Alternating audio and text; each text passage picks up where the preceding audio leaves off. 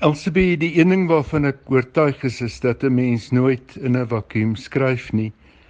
Ek dink 'n mens staan altyd op die skouers van mense wat voor jou gegaan het. Jy noem die name van Lou, Eybers, Kloete. Dis mense op wie se skouers ek staan en dis mense sonder wie ek nie 'n skrywer sou kon gewees het of 'n digter sou kon gewees het wat ek is nie. Ehm um, wat 'n mens vir wat 'n mens vir lesers sou sê, ja, dit weet ek nie.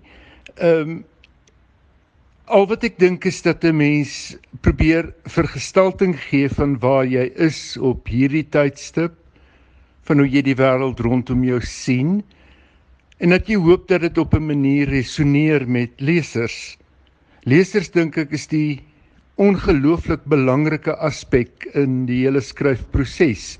Sonder lesers kan 'n mens skryf wat jy wil, ehm um, jy gaan gewoon nêrens kom nie. Ehm um, vir lesers is ek ongelooflik dankbaar.